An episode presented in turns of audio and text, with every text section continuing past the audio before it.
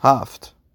سی و پنج سال زیر دستگاه پرس هیدرولیک کاغذ باطله روی هم کوبیدم و هرگز به خواب هم نمی‌دیدم که این کار را بشود جور دیگری انجام داد. تا سه روز بعد از دیدارم از آن دستگاه عظیم پرس در ناحیه بوبنی به سر کار که آمدم دیدم آنچه به خواب هم نمی‌دیدم به تحقق پیوسته. دو کارگر جوان از گروه بریگادکار سوسیالیستی را در محوطه کارگاه دیدم. با همان دستکش های نارنجی و لباسکار آبی تا بالای سینه. بندها از سرشانه رد شده و زیرش بلوز یقه بسته سبز و کلاه نارنجی آمریکایی بر سر. انگار که خیال شرکت در مسابقه بیسبال را دارند. رئیسم با ژست پیروزمندانه آنها را به زیرزمین من هدایت کرد و دستگاه پرس را نشان داد و آنها در یک چشم به هم زدن ورقه کاغذ سفیدی روی میز من پهن کردند که بسات بطری شیر و غذایشان را روی آن بگذارند و همچه که انگار صد سال است دارند در اینجا کار می کنند شروع کردند و من حقیر و از رو رفته و ملتهب آن گوشه ایستادم. و نگاه می کردم و در ده دل و با تمامی وجود می دانستم که هرگز نمی توانم خودم را با این وضع تطبیق بدهم. و حالتم درست حالت آن گروه راهبانی است که وقتی فهمیدند که کپرنیک سلسله قوانین فضایی را متفاوت با آنچه قبلا رایج بود کشف کرده و به موجب این قوانین کره زمین دیگر مرکز کائنات نیست عاجز از تصور کائناتی متغایر. با آنچه تا آن زمان با آن و در آن زیسته بودند دست جمعی دست به خودکشی زدند. رئیسم به من گفت که بروم و حیات را جارو کنم یا در زیر زمین به آن دو کارگر کمک کنم یا اصلا دست به هیچ کاری نزنم چون که از هفته بعد باید بروم و در چاپخانه ملانتریچ کاغذ سفید بسته بندی کنم. همین. ناگهان دنیا در نظرم تیره و تار شد. منی که سی و پنج سال کاغذ باطل بسته بندی کردم منی که بدون تصور ناقافل رهانیدن کتابی زیبا همچون موهبتی از میان زباله های مکروه زندگیم برایم محال بود. حالا باید می‌رفتم و کاغذ پاک و پاکیزه سفید و دست نخورده و بیروح بسته بندی می کردم این را که شنیدم مات ماندم. از پا درآمدم و روی اولین پله زیرزمین نشستم. دستهایم بین دو زانو آویخته لبخند مبهمی بر لب چشم به آن دو کارگر جوان دوختم. آنها تقصیری نداشتند. این کاری بود که به عهدهشان گذاشته بودند و خرج زندگیشان از آن میگذشت. نگاه می کردم که بیل بیل کاغذ باطله در تبله پرس می ریزند و پشت هم دکمه های سبز و سرخ را می‌زنند و من از ته دل آرزو می کردم که دستگاهم به اعتراض از کار بیفتد. مریض شود یا با تظاهر به بیماری گیر کند ولی نه. پرس مثل جوانهای شاداب و سرحال با منتهای سرعت دلنگ دلنگ میکوبید و کار می‌کرد جوری که خواسته باشد به من دهنکجی کند. پرس به من نشان می‌داد که تنها در زیر دست کارگرهای بریگادکار سوسیالیستی دارد جوهر و قدرت واقعی خود را نشان می‌دهد. عاقبت ناچار شدم اعتراف کنم که این دو جوان طی دو ساعت جوری کار می‌کردند که انگار صد سال است که به این کار اشتغال دارند.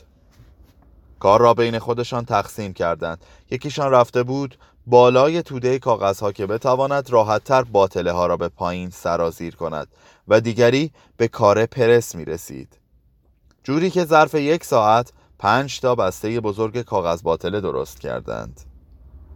هر از چندگاه یک بار هم رئیس از بالا از دهانه سوراخ سقف پایین خم می‌شد و با ژست مبالغه شده ای برایشان کف می‌زد و با گوشه چشمی به من خطاب به کارگرها می گفت آفرین!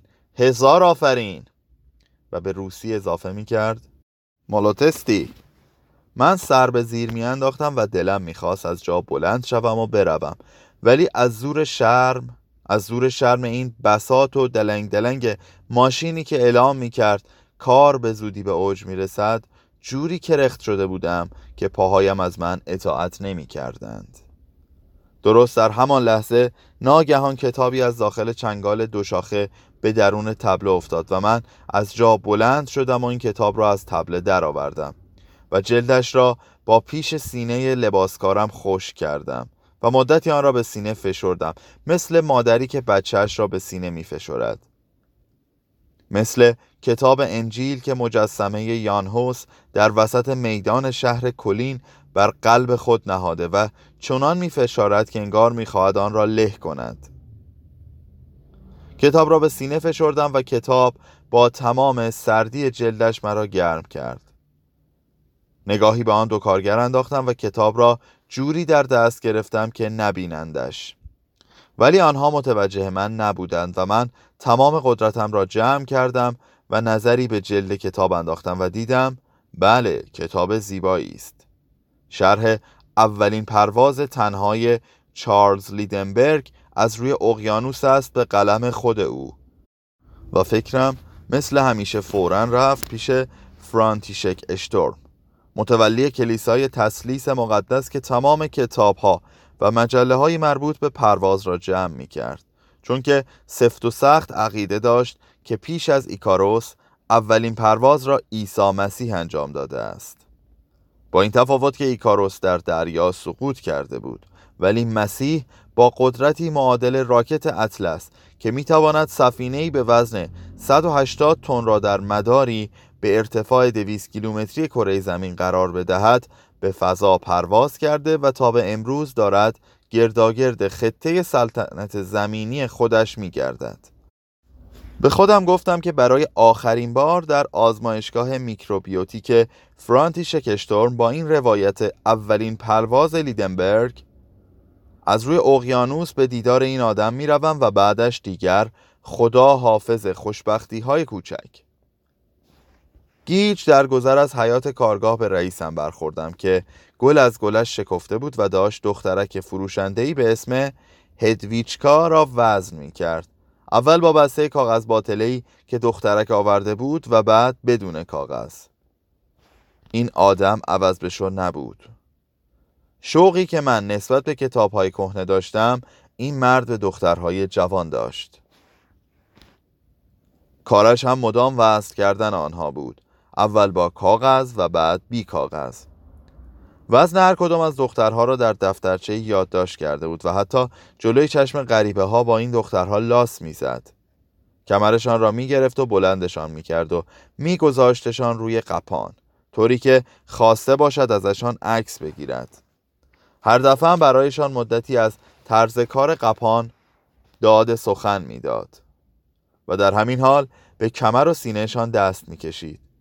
موقعی هم که می‌خواست طرز کار قپان را نشانشان بدهد می‌رفت و پشت سرشان می ایستاد مثل الان که پشت سر هدویچکا ایستاده بود و دستها را دو طرف کمرشان میگذاشت و بینی را به گیسوان دخترک میچسباند و با اشتیاق بو می‌کشید و با چانه رو به صفحه قپان نشانه می‌رفت. بعد میپرید پایین و کلید قپان را می‌زد و به دخترک تبریک می‌گفت که وزن اضافه نکرده و بعد از یادداشت کردن نتیجه وزن کشی باز دست به کمر دخترک انداخته کمک می‌کرد که از قپان پایین بیاید. بعد می‌گفت حالا نوبت دخترک است که او را وزن کند. و موقعی که دخترک داشت این کار را می‌کرد او مثل گوزنی خورناس می‌کشید و بعد هم دخترک وزن او را بر کناره دری که هیچ وقت واز نمی‌شد یادداشت می‌کرد. صفحه 88